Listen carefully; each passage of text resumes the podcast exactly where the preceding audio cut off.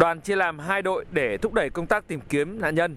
Đội 1 do Thiếu tướng Phạm Văn Tị, Phó Tránh Văn phòng Thường trực Ủy ban Quốc gia ứng phó sự cố thiên tai và tìm kiếm cứu nạn, Phó Cục trưởng Cục Cứu hộ Cứu nạn Bộ Tổng tham mưu Quân đội Nhân dân Việt Nam, trưởng đoàn, chỉ huy tìm kiếm tại xã Hachioma Alpayot thuộc Antakya, thủ phủ tỉnh Hà Tây.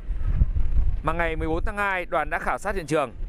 Đội 2 do Thượng tá Nguyễn Duy Minh, trưởng phòng Mỹ Úc Phi, Cục Đối ngoại Bộ Quốc phòng phụ trách, hỗ trợ đội cứu hộ của Bahrain tìm kiếm tại khu vực dân cư đường Harapasi của Antakya.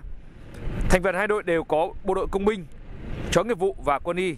Trước đó, phía Bahrain đã nhờ lực lượng của quân đội nhân dân Việt Nam phối hợp vì phía bạn không có các thiết bị cứu hộ công binh và chó nghiệp vụ. Kết quả, lực lượng của quân đội nhân dân Việt Nam tiến hành trinh sát 8 điểm, phát hiện 3 điểm có người bị nạn. Trong đó, đội 1 tìm được hai vị trí có nạn nhân thiệt mạng và bàn giao cho lực lượng cứu hộ hạng nặng của địa phương. Đội 2 cùng phía Bahrain tiến hành vào khu vực sâu và khó tiếp cận nhất của khu vực đảm nhiệm.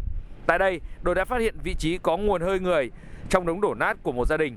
Do khối lượng bê tông lớn, đường hẹp, phương tiện máy móc chưa thể vào hỗ trợ được nên đội đã bàn giao vị trí có nguồn hơi người cho gia đình để báo cáo chính quyền sở tại để tiếp cận và tìm kiếm hỗ trợ. Ngọc Thạch, phóng viên Đài Tiếng nói Việt Nam từ Hà Tây.